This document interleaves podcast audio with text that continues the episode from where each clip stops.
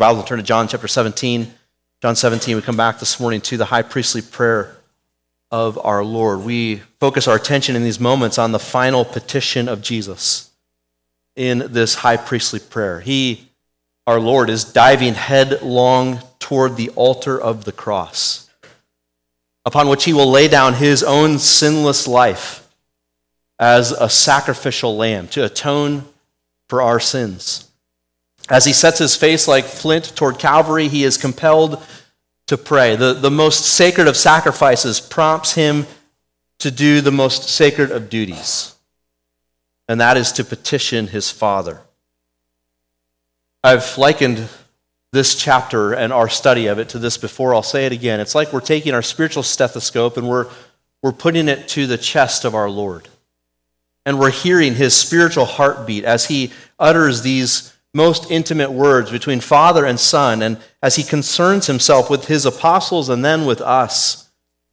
We see glimpses of his glory. We catch a fold of his holiness that we maybe have seen touches of before, but now we see in, in depth and in glory in this chapter. Indeed, this chapter is one of the mountaintop chapters of all of Scripture.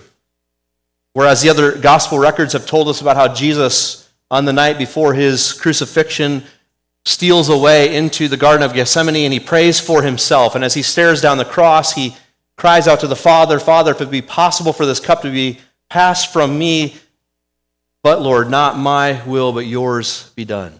John backs up the train a little bit, back a, a few hours into the upper room, and he gives us the words of our Lord as he prays this high priestly prayer in the upper room. We've seen this prayer that it essentially breaks down into three parts. In verses 1 through 5, Jesus prays for himself. In verses 6 through 19, he prays for his immediate disciples, his apostles that are there in the upper room with him. And then in verses 20 to 26, he prays for all those who will believe in him through those apostles' witness. This mirrors, by the way, the, the prayer of the Old Testament high priest the night before the Day of Atonement. The Day of Atonement happened in the seventh month of the Jewish calendar. It was the one time a year in which the high priest would would bring a sacrifice, the, the blood of bulls and goats, and would sprinkle it on the, the altar, the, the Ark of the Covenant, uh, the mercy seat, as it was in the most holy place, uh, where God dwelt with men. Uh, you'll remember that, that they went in uh, in cover of holiness. It was a, a, quite a sacred event. It happened just on that one day, and the high priest would, would offer a bull uh, and the blood of that bull for his sins and the sins of his family. And then he would bring two goats as sacrifices, and by lot, one goat would be chosen, and that would become the scapegoat. And, and he would lay his hands on the head of that goat and transfer symbolically all the sins of the nation of Israel, all of their sins of ignorance to this goat, and send it out into the wilderness to go and be uh, consumed in the wilderness. And then the other goat they would take and sacrifice, and he would take the blood of that goat and the blood of that bull and go into the most holy place, this innermost sanctuary, and sprinkle the Ark of the Covenant and the mercy seat with this blood of sacrifice. By the time of Jesus' day, there were a lot of traditions and, and structures in place that would, would uh, help them know how to worship on this day, the Day of Atonement.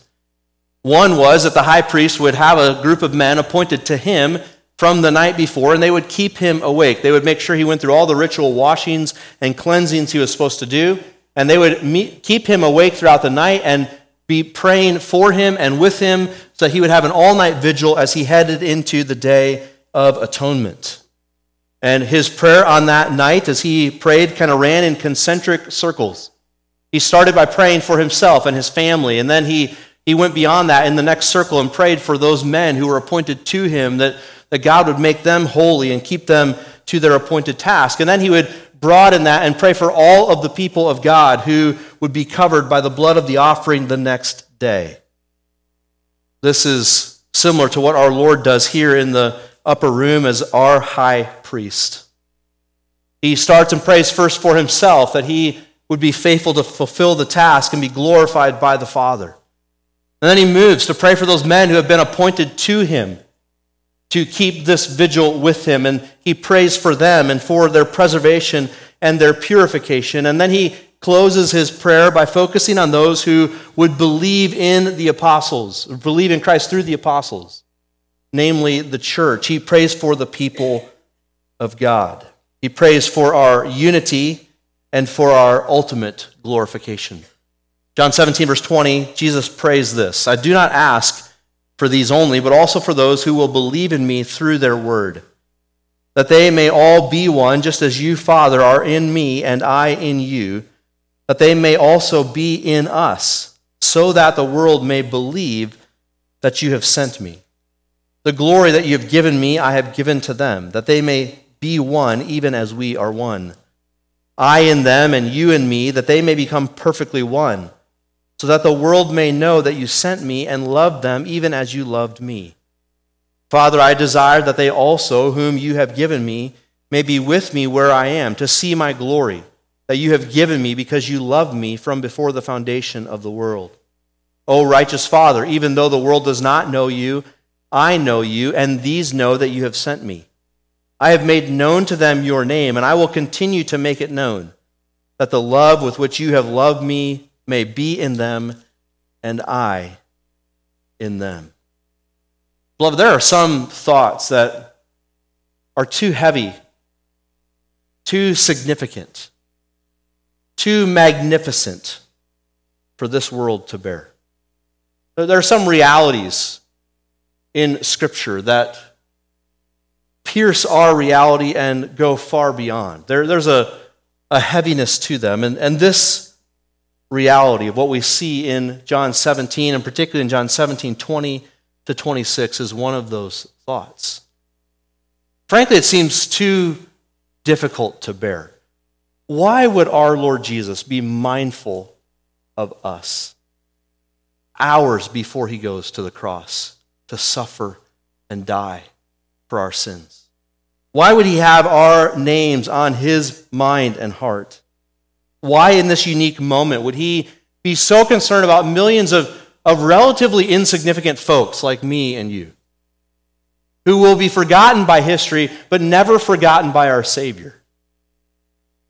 Why in the world does he care so much about us that he would pray for us before he gives his life for us? Indeed, what a Savior. It's a mind blowing, show stopping reality that Jesus would pray for you and for me. The fact that he does pray in this way shows us that he's committed in his focus to finish the mission. He was sent by the Father into the world to accomplish a mission, and he is focused on accomplishing that mission, the redemption of his people. He's praying himself through to the end. He is not going to misstep one iota. He is going to be sure he completes it perfectly, and so he prays and pleads with the Lord, his Father, to help him be faithful and to see through with these people that are his. This prayer also evidences his great love for his own. That he is not in this moment loving himself, but he is loving those he came to save. He's loving them to the end, as John said in John 13 and verse 1. That the whole upper room discourse and this prayer, especially, is evidence that Jesus loved his own and he loved them to the end, all the way through. And because he loved them all the way through, he prays for them and for us in this prayer. This prayer is also evidence of our Lord's eternal mindset. He's laser focused on his mission, he's full of love for his people, and he has an eternal mindset. He's caught up in the moment in his humanity. This comes this moment of time in which he has to give his life as a ransom for many. But he's not focused just on his immediate future. He's not caught up with the, the challenge staring him in the face. Rather, he, he thinks beyond that moment with an eternal mindset, and he thinks past himself. And he thinks forward to all those who will believe in him through those he sends out to spread his word. He is a faithful son and a fervent Savior. The nucleus of his prayer in our text this morning is for the unity of the church. He prays first for their unity with one another, and then he prays second for their unity with the Godhead. He had prayed for them in uh, for the apostles, specifically in verses 11 to 16, that they be preserved from the evil one. And he prayed for their purification, their sanctification in verses 17 to 19. And now he prays for their unification and the church's unification in verses 20 to 26. And that's a necessary progression, isn't it? Preservation, carried along by purification, leading to unification. As we're preserved by the grace and power of God, as we're purified by the Word of God, we know more of the unity that is present in God and in His church. And so Jesus prays to the Father that we would be kept, sanctified, and made one as He and the Father are one. The question on the table this morning is what is Jesus praying for? When he prays for our oneness, for our unity, what is he asking for? Because there's a lot of ideas of what unity is. Unity is thought of as uniformity, that we all look and act and do the same things. Unity is thought of as an emotional stability in relationships, that, that we like each other and we generally get along with each other. Unity is thought of as an absence of difficulty and differences and problems. Is that what unity is?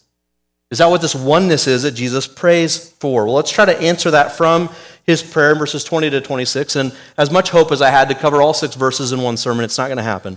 So we'll consider this morning the nature of this unity. Your stomach will thank me when you're out for lunch. The nature of this unity. We see that right away in verse 20. He's concerned for more than his immediate apostles. He's, he's not praying just for them, but also for those who will believe in him through the apostles' word. This is a, a prayerful concern about the church in every age.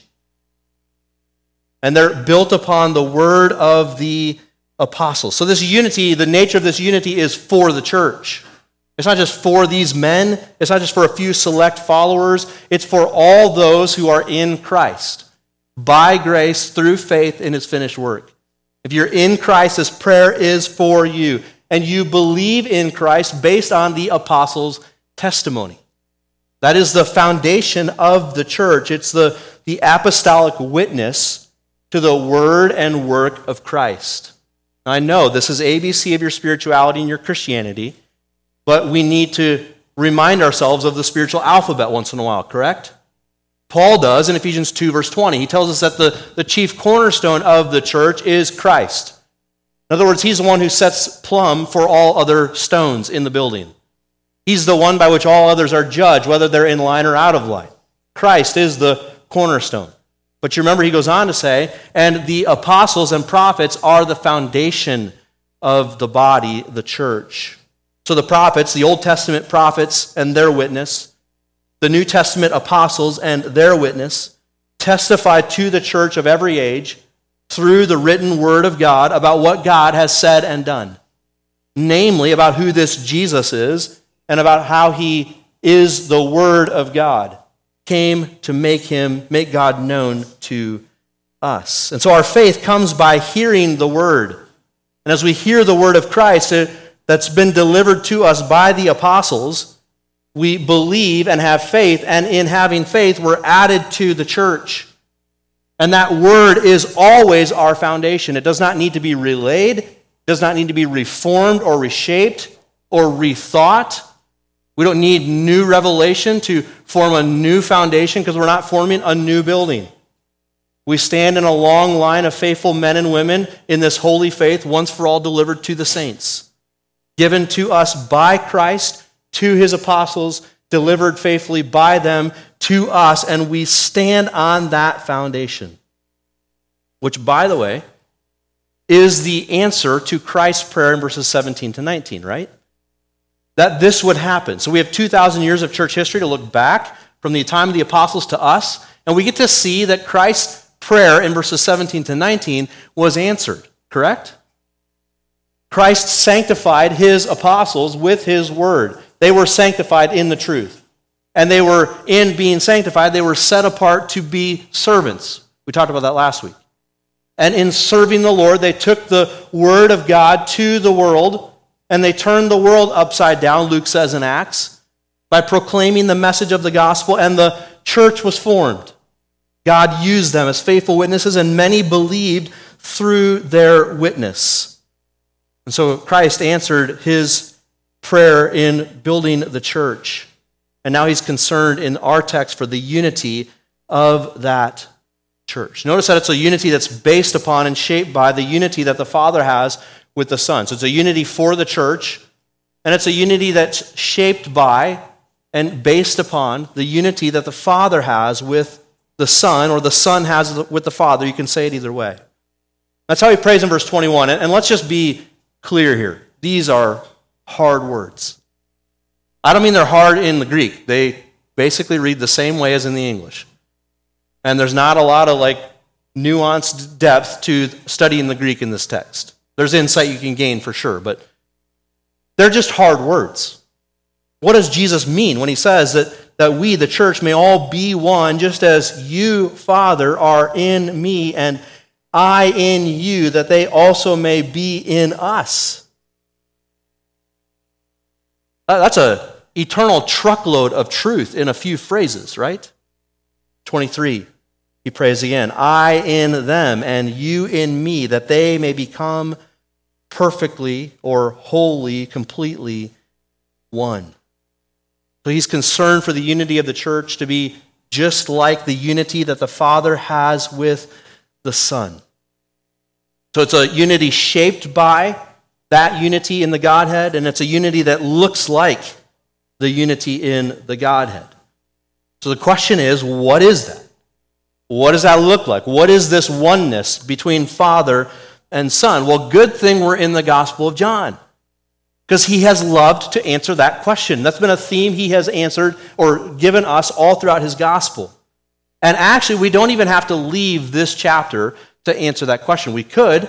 We could go back to chapter 6 and look at how he talks about his oneness with the Father, how he has the same authority and he has the same words and he does the same works as the Father does. We could go back and look at that.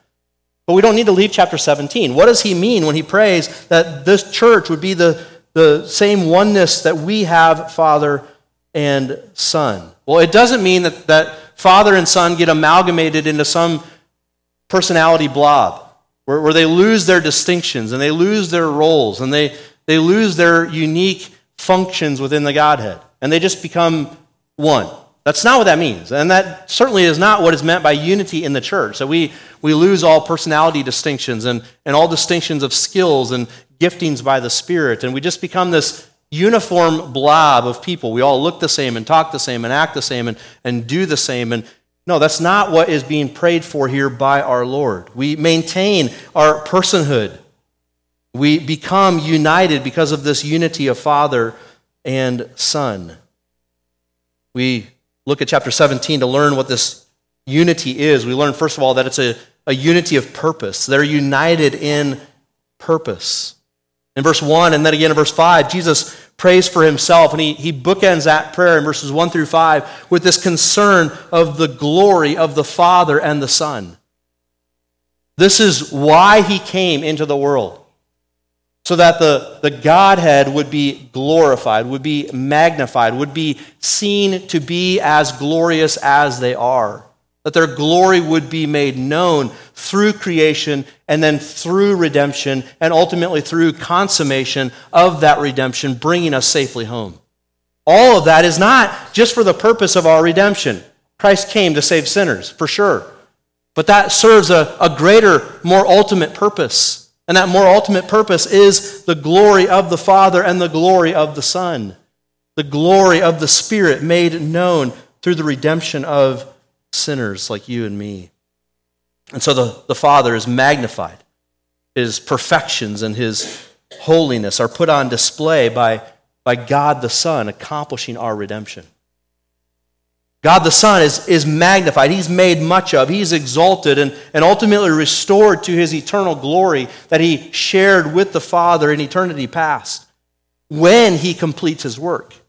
And as evidence of, of his fulfillment of that work and that it is completed, he sits down in heaven and receives the glory and exaltation due his name. So they're united in this purpose of glorification. And so to the church. We're, we're marked by unity and oneness when we share this purpose of glorifying God in all things. And that's a theme of Scripture, right? You don't have to think too hard or long to think of texts that point you to the glory of God through the church being your purpose. You could think simply of 1 Corinthians 10, verse 31, where Paul's talking about very mundane things over which Christians disagree. Like, can I eat this meat or that? Should I go here or there or not? And as he addresses that and brings it to a conclusion at the end of chapter 10, he says, Whether therefore you eat or drink or go to this place or that place or whatever you do, what's the next phrase? Do all to the glory of God. That is your purpose to magnify your maker and your redeeming God. And so the church is unified in that purpose. We have that same shared purpose as Father and Son share. They're also united in plan. Father and Son united in plan. We see that in verses 2 through 4 of chapter 17. I won't read it again, but again, then in verse 6, the, the plan was for the Son to give eternal life to all those whom the Father had given to him, he says in verses 2 and 3. This is the common goal, the, the salvation of sinners chosen by the Father and given to the Son. The Father and Son were one in mind, and one in will, and one in action, and one in plan. They were going to accomplish this salvation of the lost. So much so that Jesus could, could say that he only did the works of his Father. Remember when he said that back in chapter 8? I only do the works of my Father that he tells me to do. He's laser focused in his life on completing the job assigned by the Father to carry out the plan. So, too, in the church, right? Our oneness, our unity is to be in line with this plan of, of Father and Son. The church is in the world to hold fast to this word of life, not to, to keep it safe in, in our confines and in our, our holy huddle, but hold fast to it, holding it forth into a perverse generation by which they see a changed and redeemed people who proclaim the power of God, which is the gospel, and, and they model this power through changed lives, transformed lives that validate their message. And so we share purpose with Father and Son, and we have unity in that shared purpose, brought together by the Son into this purpose. The church is a foreign outpost in which the work of heaven is accomplished on foreign soil. She's the agent of God used in rescuing lost sinners as she proclaims Jesus to the world. There's a shared plan. We're united in plan. We're also united in proclamation. United in proclamation. This is the unity of the Father and Son, first in verse 8, and then again in verses 14 and 17. He says in verse 8 that the, the words that the Father gave him to give, he gave, he proclaimed. And the disciples took them in and received them. He says again in verse 14 that the word that was given to him is the word that he delivered to them. And then he says in verse 17, that word that he has given will sanctify them, those apostles, will make them set apart and holy, ready for the master's use. It's a repeated theme by our Lord in the Gospel of John. He said over and over and over again that I've come not to tell you what I think or my own words, but to deliver to you the words given to me by my Father. They are united in proclamation. They, they have the same truth. And Jesus comes proclaiming that truth. He is indeed, as John told us in the prologue, John 1 1, he is the Word. And as the Word of God, the, the proclaimer of God, he came into the world, John 1 18, to make God known. Because God has not been seen. Jesus came to exegete the Father. Jesus, the only God, that text says, came to exegete, make him known, expose the Father to us. How did he do that? Primarily through his words. He delivered the truth to us. And then he made it possible for us to understand by his works. He laid down his life for us that we might be redeemed. So, to the church, we share this oneness of proclamation. We're built upon the truth. And Paul says in his letter to Timothy that we're the, the bastion of truth, we're the fortress of truth. We're the pillar and the buttress of truth in the world. We're to hold fast to this truth and proclaim broadly this truth in a world that has believed a bunch of lies. In a world caught up in the, the deception of the father of lies, we're to be the place in the world proclaiming the truth, in line with the Son delivered by the will of the Father. Father and Son are also united in perfection. That's in verse 1, verse 5, again in verses 10 and 11. United in perfection. Remember back in verse 1, Jesus had the boldness to lift his eyes to heaven, and because he is the Son incarnate, It's as though he's piercing through the layers, dividing humanity and deity. And in looking to the heavens, he pierces up to the, the dwelling place of God enthroned above the heavens, and he speaks to the Father as though they are on equal plane of, of holiness and of perfection of being. He speaks to the Father in verse 10, and he says, All that are mine are yours. And, and we all say that, right? Every human ever made says that. All that's mine is yours to the Lord. You own nothing, He owns everything, including your next breath. But none of us can say, no human that's ever lived outside of Jesus can say, all yours are mine. Only the incarnate Son, who is co equal, co eternal, and co existent with the Father, who is God, very God, in human flesh, who is of divine nature and added to his divine nature, human nature, in the one person, Jesus the Christ. Only he can say to the Father, What you have is mine. They are united in their perfections, their holy attributes, their transcendence above all that they have made. There's a unique oneness of essence in the triune Godhead Father, Son, and Spirit. One God in three persons. One nature shared in the Godhead. All of the same essence. And then unique in their persons, carrying out their unique roles to accomplish the plans for the glory of their own, his own name. Jehovah God. There's a uniqueness to this. We, it's a, a uniqueness we can't fully know or entirely mimic. Can't have the, the fullness of it, but there, there is a, an element of which we know this in part. We see this oneness of holiness and power and knowledge and justice and mercy and righteousness and glory and all the other things you think of as attributes of God. We see them shared in the Godhead, Father, Son, and Spirit, all having all of those realities as part of their nature and essence. We can't know that to its full, but we can know this oneness of perfection as the basis of our oneness.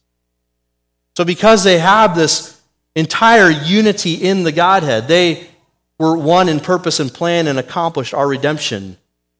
Having this one essence, we can be chosen by the Father and redeemed by the Son, and indwelt by the Spirit, baptized by the Spirit into the body of Christ, and indwelt by the Spirit, and gifted by the Spirit to serve in the body of Christ. We have union with God. We're, we're put into Christ and He into us. It's, it's mysterious and, and glorious, and it's the basis of our unity in the body. Christ in us, the hope of glory. This is why this unity goes far beyond where you work, your background, what you enjoy, what you do for your hobby, how you talk, what accent you use, what skin color or tone of color you have on your skin, what cultural norms you're used to or set you off or irritate you and frustrate you. We have a unity that goes far beyond normal affinities like that. Those are the kinds of things that, that draw other groups together. And there's a unity in other groups outside of and sometimes inside of the church related to those kinds of things. Similar interests or, or similar backgrounds or similar life experiences. But we have something that, that trumps everything human, everything experiential. We have the reality of Christ in us and us in Christ. If we have seen our sin for what it is and turned from that sin and run to Christ as the only hope for our salvation, the moment we're born again, we're baptized by the Spirit into Christ. And His Spirit indwells us, and we in Him, Him in us. Are you tracking? This is the basis of our unity as the body of Christ. So you can like all kinds of things I don't like. You can give your life to all kinds of things I won't give my life to. But if we have the shared reality of Christ, born again into Him and He in us by His Spirit. We have an immediate connection. We have a, a unity, a oneness that far exceeds anything you can experience in any other realm.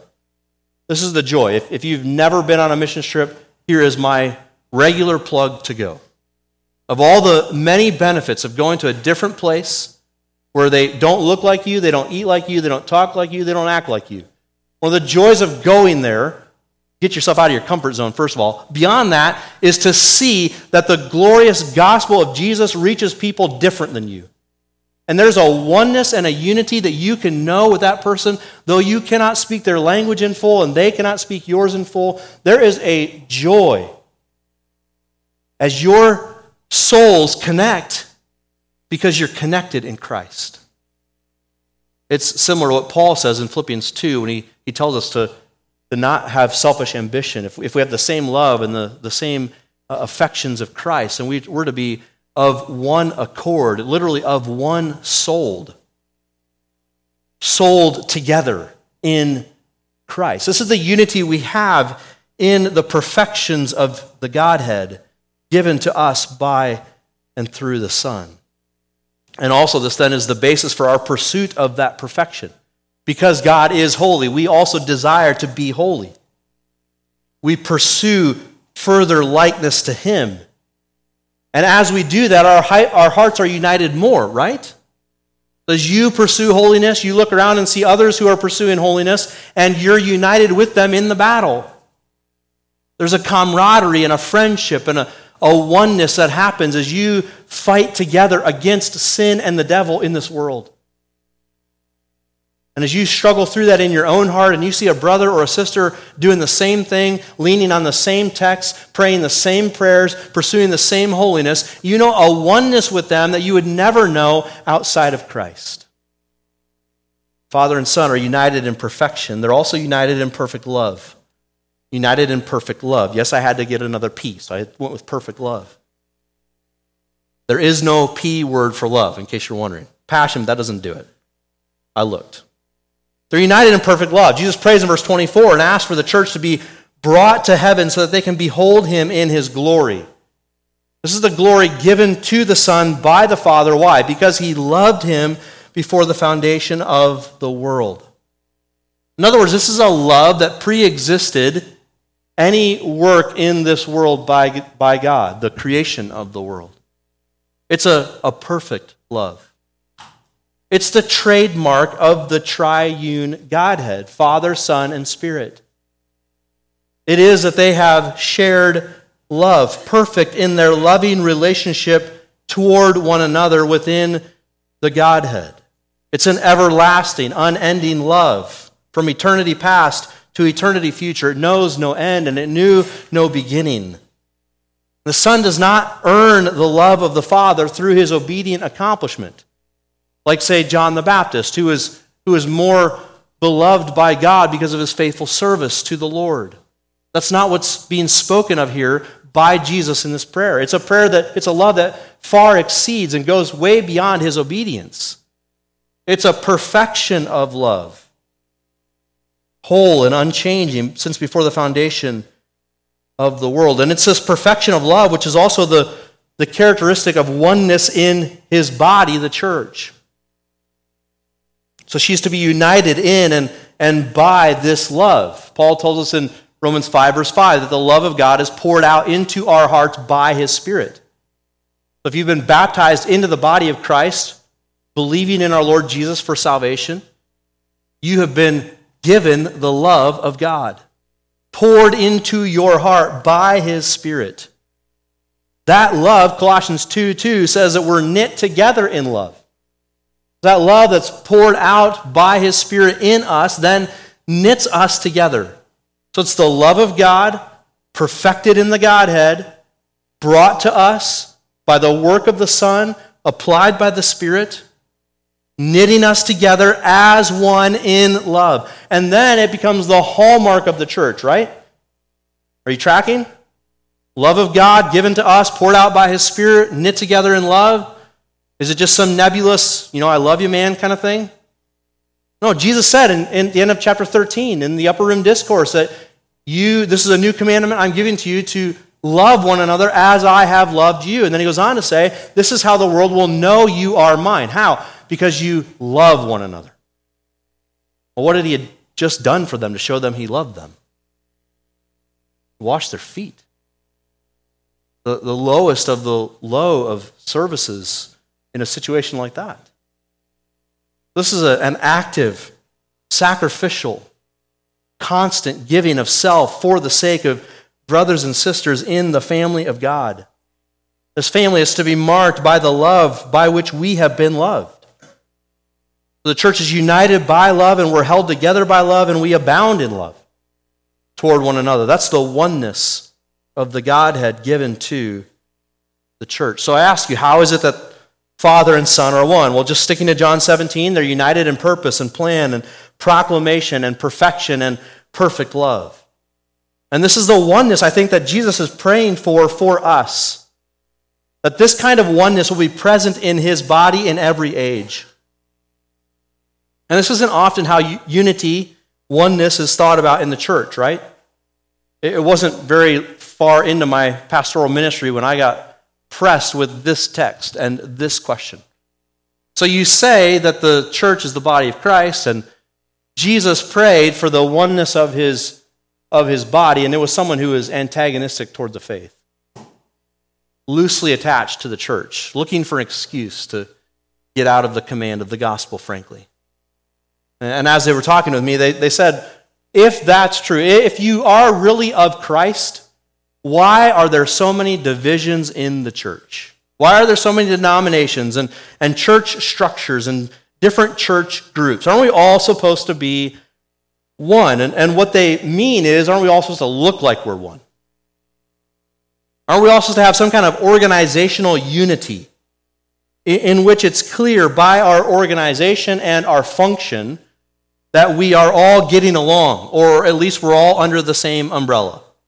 Right? That kind of thinking has led to, to all kinds of, of rampant ecumenism ecumenical thought in which we, we push down theological truth, we run to the lowest common denominator of belief systems and of practice, and we say, hey, around this, we can rally. And if you believe this, just this, don't worry about any of that other stuff. Just if you believe this, you call yourself a Christian, then you're under the umbrella, and, and that's unity. We, we can just all be one if we're all in the same organization and we all say we're Christians and we all look like we're getting along, and the world thinks we're one because we're all together in this organized unity. Is this what Jesus is praying for? Is he praying for a shallow pool of shared belief covered by a, a pronounced and produced unity over all who call themselves Christians? Well, I think you, I hope you know my answer. Whether you agree with me or not, I hope you know. It's, it's not that. It's far deeper, it's far greater. He's also not praying, by the way, for an emotional state of unity in which the church feels united because of some shared experience or ministry effort or common similarity. And I don't mean to say there's not emotions connected to true unity, there absolutely are. It's one of the most joyous experiences in the body of Christ. Paul speaks of that in Romans 15, that you would, would know this unity in, in joy with one another. Well, there's definitely emotions connected to true unity, but it's easy to switch out unity for an emotional affinity. That I like these people and I get along with them, and, and you know, we kind of jive together, so there's a unity there. And I, I feel good about us being together. So we're, we're united because I feel good about us as a group.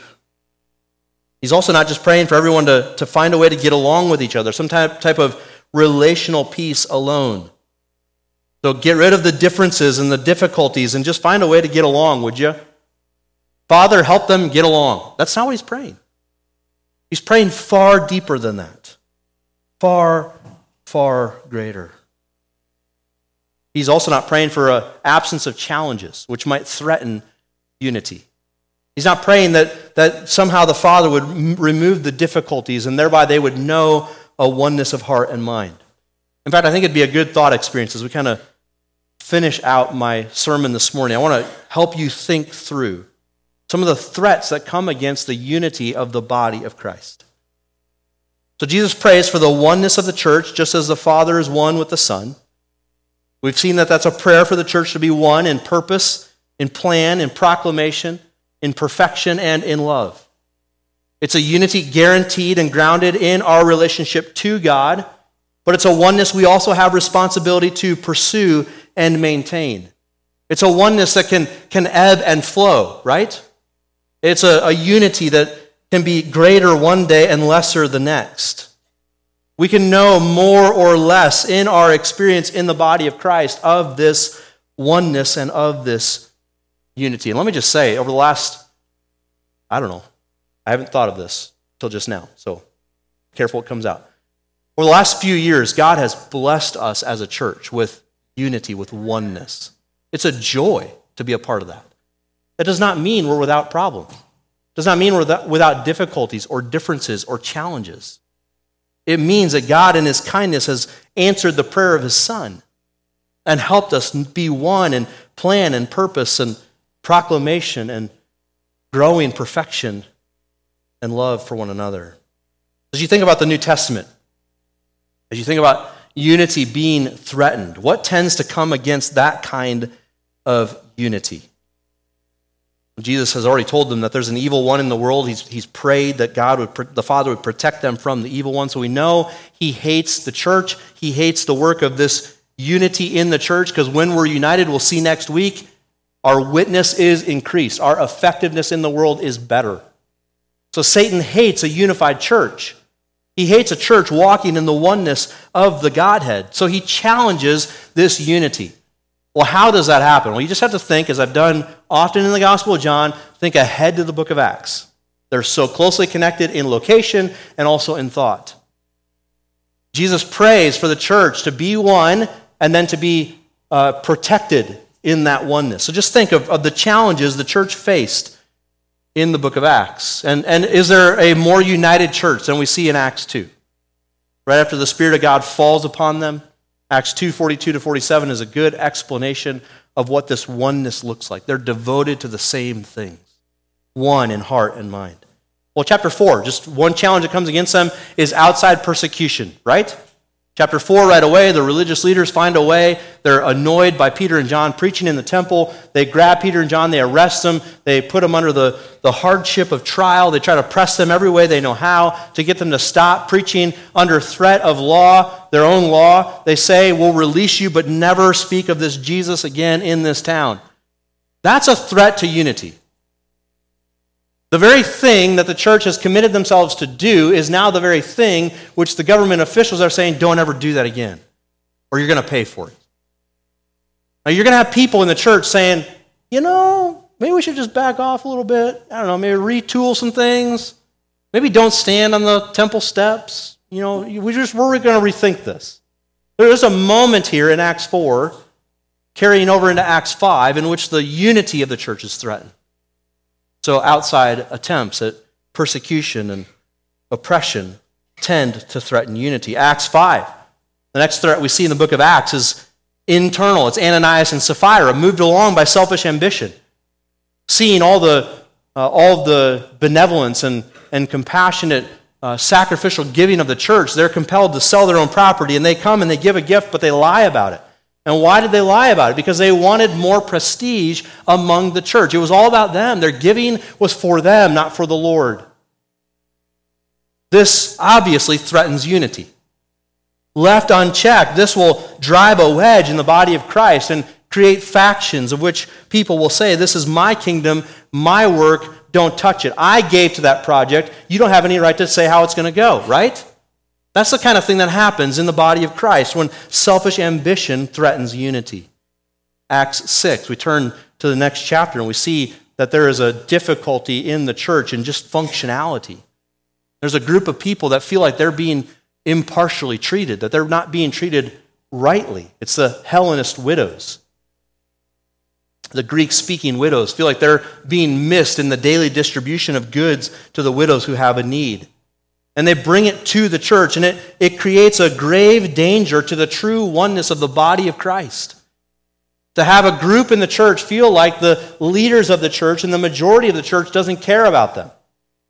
Doesn't care if they exist, doesn't care if their needs are met, just lets them go on their merry way. Acts 15, you remember this wonderful text in which the Jerusalem council happens. Why did it get called together? Because there's difficulty within the body of Christ, the universal body of Christ. There's conflict over doctrine, conflict over theological truth, namely the gospel, and over its implications, and, and how Gentile believers should act in relationship to Mosaic law. Should they keep these aspects of Mosaic law that are important to Jewish believers? And so there was a difficulty in that moment that created a massive divide or potentially massive divide in the fabric of the body of Christ. So conflict over doctrine and its implications has potential to threaten oneness in the body. Later in that same chapter, you could call it the chapter of conflict in the book of Acts. Later in that same chapter, Paul and Barnabas are getting ready to go out on another missionary journey. And as they do, Paul uh, is ready to go, and Barnabas says, Hey, let's take John Mark with us. You know that guy that betrayed and left the first missionary journey? He's doing better. I'm thankful for him. He'll be an asset. Let's take him. Paul says, Not on your life. I'm not taking him. He'll be a hindrance, a weakness, a difficulty. He has to stay. And there's this sharp divide over what? Ministry practices. It's just a question of, of who has the better idea on best ministry practices. That's all it is. Assessing of character and making a decision in the moment of what role should this guy serve. And it's a sharp division. And as you know, it created a distinction between the ministries of Paul and Barnabas. Paul went his way, Barnabas went his. It created division in the oneness of the body. And then you could really turn to almost any New Testament letter, couldn't you? And you could see that this division is being addressed. It's a threat to the unity of the body in almost each letter. Just as a quick example, 1 Corinthians, Paul writes and says, Listen, you've got a guy in your midst that you're tolerating his sin. He's sinning in a way not even named among the pagans, the unbelievers. And you're letting it go. You're letting him come to the table. You're acting like it's not a big deal. And I'm telling you, Paul says, I'm telling you, it's going to destroy the witness of Christ in the world and the church overall. You have to do something about it. So, toleration of sin in the body is a problem. You could just keep reading in Corinthians, just stay in that letter. There's difficulty over, over the doctrine of the gifts of the Spirit and people in the body wanting the, the more prominent gifts for, again, selfish ambition and its glory in the church. There's disagreement in the body over over how to treat uh, questionable things and matters of conscience, like what meat can you eat that comes out of the, uh, the local market. There's difficulty created by those issues in the church, and Paul writes to address them because they will tear apart the oneness of the body. You could go to any other New Testament letter and find that reality here. And so it's no wonder Christ prays in John 17 and says, Make them one. Make them one. These threats are constantly coming against the church in every age. And if she is to keep her oneness, if she's to walk together in unity, I can tell you it's not going to be because you're such a great peacemaker. It's not because your pastor is so skilled in figuring out problems and bringing people together at the table. If unity is to be maintained in any body of Christ, it is a supernatural work.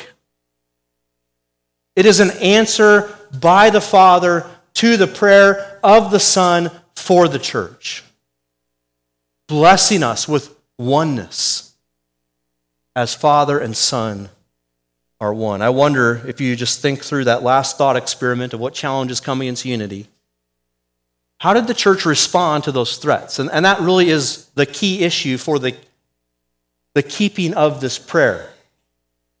The, the feet to our Lord's concern is found here. How did the church respond to those challenges?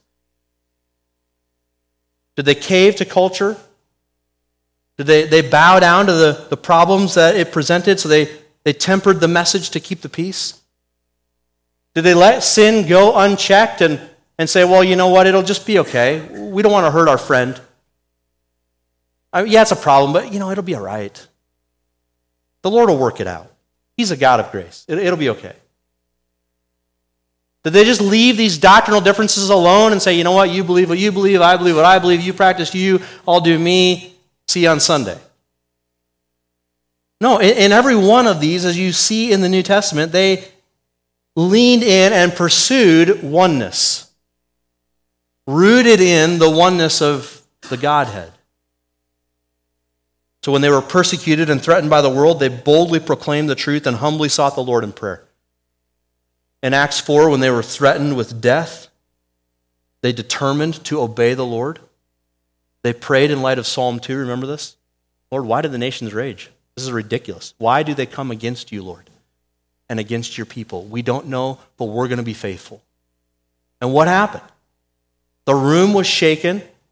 They were more fully filled with the Holy Spirit. Uh, an extra measure, I believe, of the Spirit was given to the people in that room. And they boldly left that room and proclaimed the glory of God in an adverse world. That's oneness. In Acts 5, the leaders of the church dealt with the selfish ambition and dishonesty of Ananias and Sapphira with clarity and consistency. It was a unique moment in the life of the church. God doesn't strike us dead if we come in disingenuously anymore. But He did it once to let you know He's serious. He means business. If you're going to put that check in the offering or give to that ministry for means and motives that go beyond worship of God and a thankful heart giving back to the one who has provided for you all things, you're on dangerous ground. It's selfishly ambitious and it is a plague and a cancer to the oneness of the body. And church leaders in Acts 5 dealt with that carefully and consistently. Consistently. And because of that, holy awe fell on the church and they were further united. In Acts 6, when they struggled with the issue of the conflict between the, the sets of widows, the apostles led the whole church to think creatively and principled through what to do next. And so they led the church and said, listen, this is not good for us to leave the ministry of prayer and the word to wait on tables. What do you think we should do to meet this need? Because it's a problem. And they worked together in a united way to address the issue, and they were further united. And if you read chapter 6, God used that to spread the gospel all the more in Jerusalem. The church was multiplied because of their unity in dealing with this issue. How about in chapter 15? They face the danger of controversy over application of the gospel to Gentile Christians and the law of Moses. That's a powder keg, isn't it? I mean, that is a powder keg of theological controversy. Could have blown the church to smithereens. And what did they do? They responded by getting together, hashing through the issue in accord with the word, coming to a place of agreement. I'm sure some of those men left that meeting in Acts 15 with their own, their own takes on how they wish it might have gone this way or that. But they rejoiced together at the end of the matter that God had given them wisdom to work through it as the church. And that text says in Acts 15, they rejoiced together and they found a wise way forward. How about later when Paul and Barnabas split? That looks like a, a rift in the unity of the body of Christ, doesn't it? That sharp disagreement looks like a, a key case of division. One that we could point at and say, yeah, that was wrong. Well, maybe initially there was, there was a rip in the fabric of the oneness of God in the body of Christ. But I think even here, the oneness of the body was ultimately helped as God in his grace overcame it. So watch Paul and Barnabas. What do they do? They go and they remain faithful to what? The purpose, the plan, and the proclamation of God. They both go their own ways, but they go their own ways in the Spirit of Christ, with the mission of Christ, doing the work of Christ, adding to the church of Christ. And more were brought in. So even in that division, when they couldn't get along and had to go their own ways, God was at work to further his oneness in the body of Christ. So, beloved, I say all of that to, to point to you and say to you, may we be eager to maintain the unity of the Spirit in the bond of peace. This is why Paul says that in the letter to the Ephesians. This is, this is God's part of answering his prayer of his son. God isn't going to just zap us with this unity and we just have to, have to enjoy it. Just, just walk in it. Just let go and let God and you all be one. No, it's a oneness that is of the Lord, based on the Lord, and shaped by the Lord, but it is a oneness that we have to maintain. And frankly, some within the body seem to be more eager to find every fault, every potential tear in the fabric of the body of Christ. Seem to be quick to be offended and throw stones at other brothers and sisters for you didn't do this, you didn't do that, you didn't, you didn't. Beloved, the, the prayer of our Lord is that we would be eager to maintain this unity and this oneness. We'd be quick to forgive and walk in humility, bearing with one another in love, with all humility and gentleness, with patience. Ephesians 4 1 to 3. May God answer his prayer here at Newton Bible Church, the prayer of his Son, and make us one as he and Son are one. Let's pray. Father in heaven, thank you for this time together. Thank you for your word, which sanctifies us, reshapes us, transforms us, and makes us more like Jesus. Thank you for the, the unity and the oneness you've given to our church family over the last many years. It is an astounding work of your grace. And you alone deserve all of the glory and all of the honor. And Lord, it's a unity we know we could mess up in a matter of moments. In our sinfulness, we could do or say something that would tear this thing apart. We beg of you to keep us from that. We plead with you, like your Son pled with you, that you would make us one as you, Father and Son, are one. And in so doing, we pray that it would be for your purposes, that we'd be better evangelists in this world. And then ultimately for your glory, that you would be greater known and seen in this world through us in our unity. Lord, we pray that you would help each of us to see where maybe we've been slack in our concern for the unity of the body, or we've been disengaged or unconcerned. By your Spirit, would you point those out to us and give us your grace to deal with those in our heart, to lean back into the body of Christ and to love one another as you've called us to? Lord, may it all be to your praise as you do this work in us. In Jesus' name, amen.